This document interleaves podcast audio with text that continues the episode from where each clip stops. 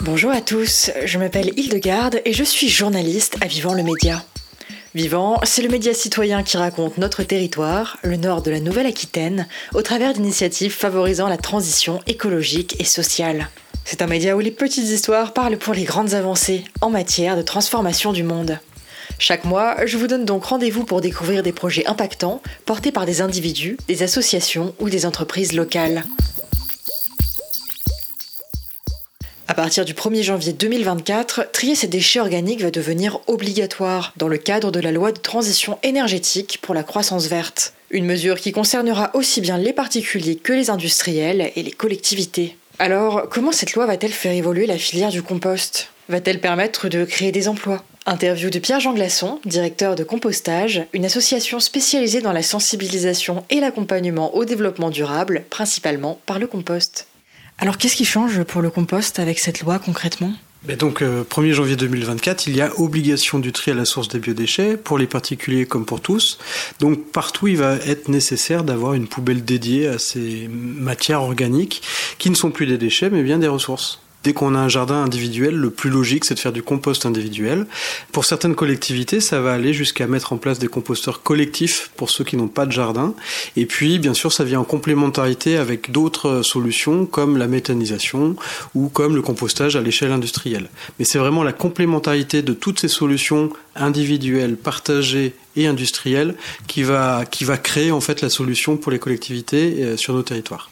Et cette mesure, elle va avoir un impact fort en termes de gaspillage alimentaire? Alors, le fait de, de, de mettre en évidence euh, les déchets organiques, les, les, biodéchets ou donc ces ressources euh, organiques, potentiellement, ça peut avoir en effet un, un impact puisque euh, tout le monde va les séparer du reste. Et on aura peut-être une meilleure visibilité sur, bah tiens, est-ce qu'on pourrait pas finir quand même ce bout de pain ou mieux finir son assiette.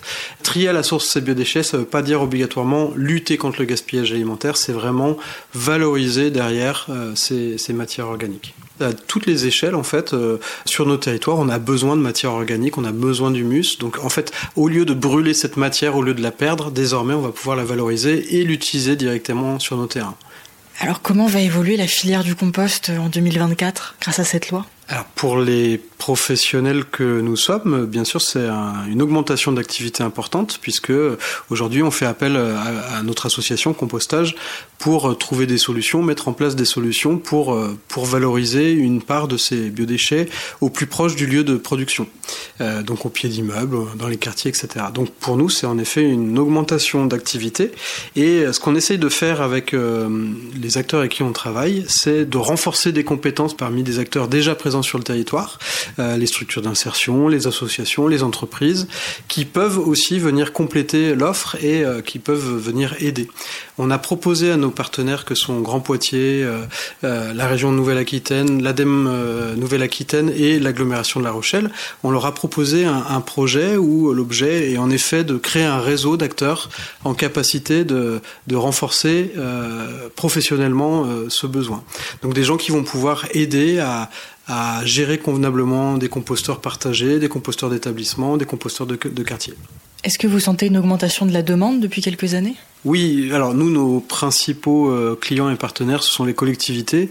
Et en effet, ça fait partie euh, désormais de façon euh, pas majoritaire, mais pour beaucoup de collectivités, c'est ça fait partie en fait de leur politique publique. Et, donc, elles, elles, souhaitent faire appel à, à, des structures comme la nôtre pour les accompagner sur leur politique publique qui est désormais inscrite et pour répondre à cette réglementation obligatoire. Alors, pour répondre à cette demande en matière de compost, logiquement, il devrait y avoir de nouveaux emplois qui seront créés dans cette filière.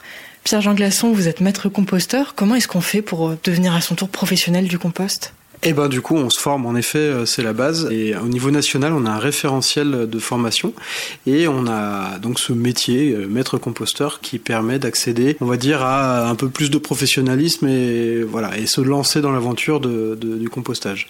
Euh, nous aujourd'hui, donc, on propose aux acteurs qui souhaitent se former sur le territoire de Grand Poitiers, l'agglomération de La Rochelle et puis peut-être d'autres territoires demain, de devenir professionnels et donc on les accompagne, on les fait monter en compétences et on leur fournit des outils pour qu'ils puissent euh, mener cette activité. Et vous avez donc prévu de renforcer cette offre de formation? Alors c'est déjà le cas, on a augmenté nos sessions de formation et, et en effet on, on effectue plus de formations qu'avant parce qu'il y a de plus en plus de personnes qui s'intéressent à ces thématiques-là. Et à un an du passage de cette mesure, comment est-ce que vous vous préparez à compostage? Oh bah ça fait quelques années qu'on s'y prépare. Mais on continue en fait à, à proposer nos, nos projets, nos, nos outils, nos, nos, protocoles, puisqu'on a pas mal de, de, façons de procéder qui sont désormais euh, acquis. Et, euh, et, du coup, on continue à muscler un peu tout ça et à faire que euh, ce soit fonctionnel. Alors 2024, c'est une étape qu'on voit apparaître depuis un moment. Ça fait déjà quelques années en fait qu'on travaille avec avec d'autres pour que ce pour que ce soit réaliste et réalisable en fait sur le territoire. On peut dire que la filière du compost, c'est une filière d'avenir ah oui, ça certainement, c'est une, une, filière d'avenir. Tous ceux qui vont travailler autour des biodéchets, alors que ce soit d'ailleurs sur le compostage de proximité, mais à d'autres niveaux, hein, la collecte des biodéchets, etc. C'est vraiment des, des, emplois qui sont en pleine émergence. Il y a depuis 2-3 ans beaucoup plus de monde qu'il y a 5-6 ans, et, euh, et c'est en effet des, des métiers d'avenir. Oui. Venez d'entendre Pierre-Jean Glasson, maître composteur et directeur de l'association Compostage.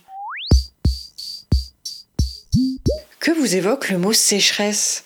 Des étendues arides, des sols agricoles craquelés Ou peut-être les stratégies que vous avez déployées pour survivre à l'été 2022 et ses canicules à répétition? Quoi qu'il en soit, il faudra désormais ajouter à ces images réjouissantes la notion de sécheresse hivernale. Oui, nous débutons à peine le mois de mars et les nappes phréatiques manquent déjà d'eau. Si les cours d'SVT sont un peu loin, les nappes phréatiques, pour rappel, c'est tout simplement ce qui représente les deux tiers de notre approvisionnement en eau en France, et ce qui permet aux agriculteurs d'irriguer les parcelles pour faire pousser ce que l'on mange. Normalement, de novembre à mars, c'est la période où nos quelques 6500 nappes phréatiques se rechargent grâce à la pluie qui tombe. À partir de mars, la végétation reprend ses droits et commence à pomper dans ses réserves d'eau les ressources pour se développer. Ce stock d'eau, on l'utilise aussi pour combler nos besoins pendant le printemps et l'été. Problème, plusieurs départements sont actuellement classés en vigilance, voire en alerte sécheresse, ce qui n'arrive en principe jamais à cette période de l'année. Pourquoi? Parce qu'il n'a quasiment pas plu en France pendant 32 jours d'affilée entre le 21 janvier et le 22 février. C'est simple, sur les trois quarts de la France métropolitaine, il n'est tombé qu'un tout petit millimètre d'eau par jour en moyenne pendant presque un mois. C'est du jamais vu depuis que Météo France a commencé à mesurer la pluviométrie en 1959. Ça ne vous aura pas échappé, il y a eu quelques précipitations depuis, mais ce n'est pas du tout assez pour compenser cet épisode de sécheresse. Non, les scientifiques estiment qu'il faudrait plusieurs semaines de pluie en continu pour rattraper le déficit creusé cet hiver. Mais à quoi est-elle due, cette sécheresse hivernale qui bat de si tristes records? Concrètement, un anticyclone est resté bloqué au-dessus de l'Europe pendant plusieurs semaines. Il a ainsi empêché les masses d'air humides en provenance de l'Atlantique de venir pleuvoir sur notre territoire. Or, le dérèglement climatique, on le sait, il renforce l'étendue et l'intensité des anticyclones, de même que la tendance à l'assèchement des sols. Dans un climat en pleine mutation, on aura donc des sécheresses de plus en plus précoces et de plus en plus intenses, et qui s'étendront bien au-delà de la saison estivale. Et nous sommes tous concernés. Parce que la sécheresse hivernale, elle menace notre capacité à approvisionner les foyers en eau, à irriguer les sols et, par extension, à nous nourrir. Rien que ça. Et si le scénario de la coupure d'eau peut sembler dystopique et lointain, il est complètement d'actualité. En février, les robinets de la commune d'Arlanque, dans le Puy-de-Dôme, sont restés secs. Pendant une semaine, les habitants dépendaient d'aller-retour en camion-citerne pour être ravitaillés en eau. Et l'été dernier, ce sont plus de 100 communes qui ont été privées d'eau potable. Le manque d'eau est donc bien présent et l'extraordinaire en passe de devenir de plus en plus ordinaire. Alors, quelles solutions existent pour atténuer ces sécheresses hivernales? Tout d'abord, comme l'agriculture représente 41% de la consommation d'eau en France, il paraîtrait essentiel de raisonner l'usage de cet or bleu dans ce secteur.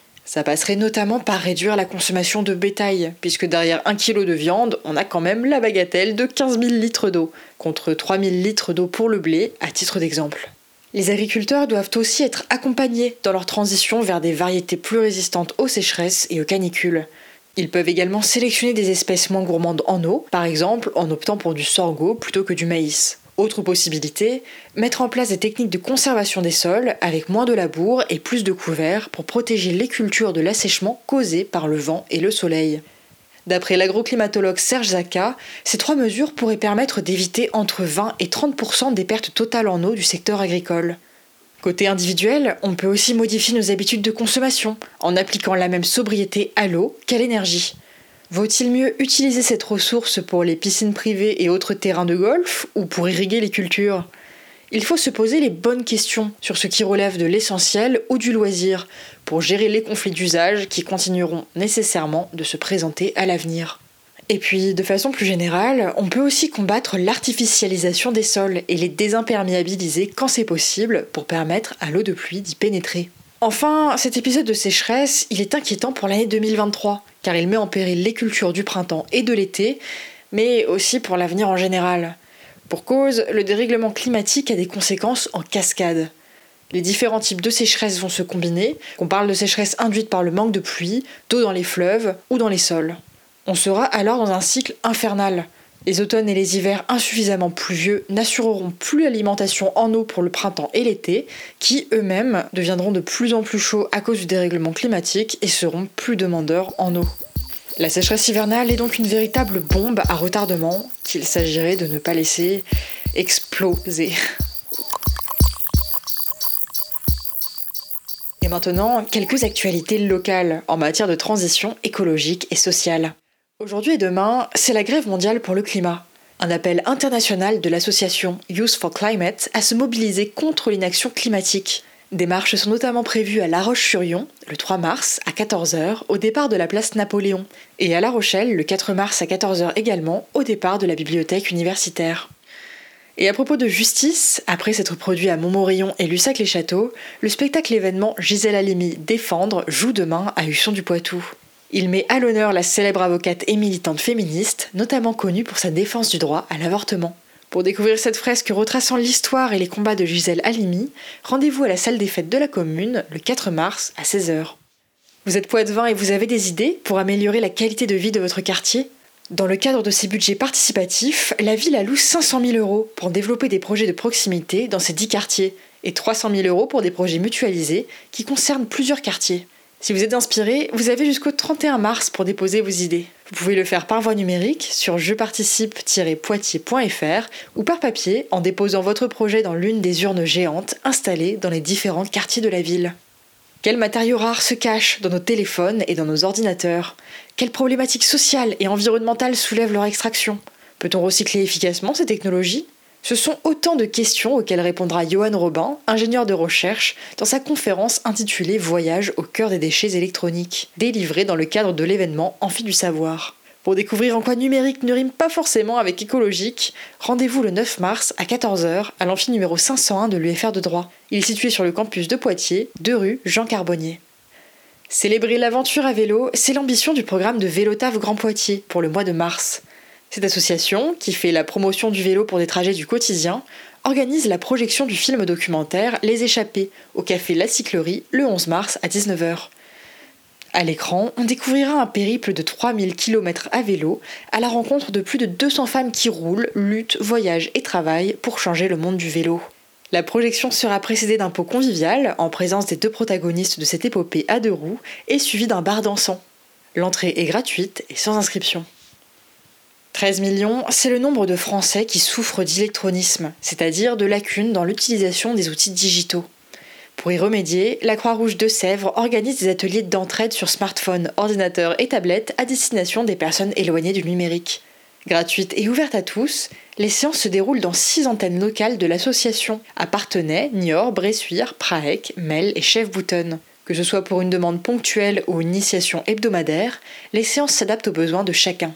Un dispositif qui sera maintenu au moins jusqu'au mois de juin. Pour plus d'informations sur le calendrier, vous pouvez appeler le 01 44 43 11 00 ou vous rendre sur www.croix-du-6rouge.fr. Et c'est déjà la fin de Vivant l'émission.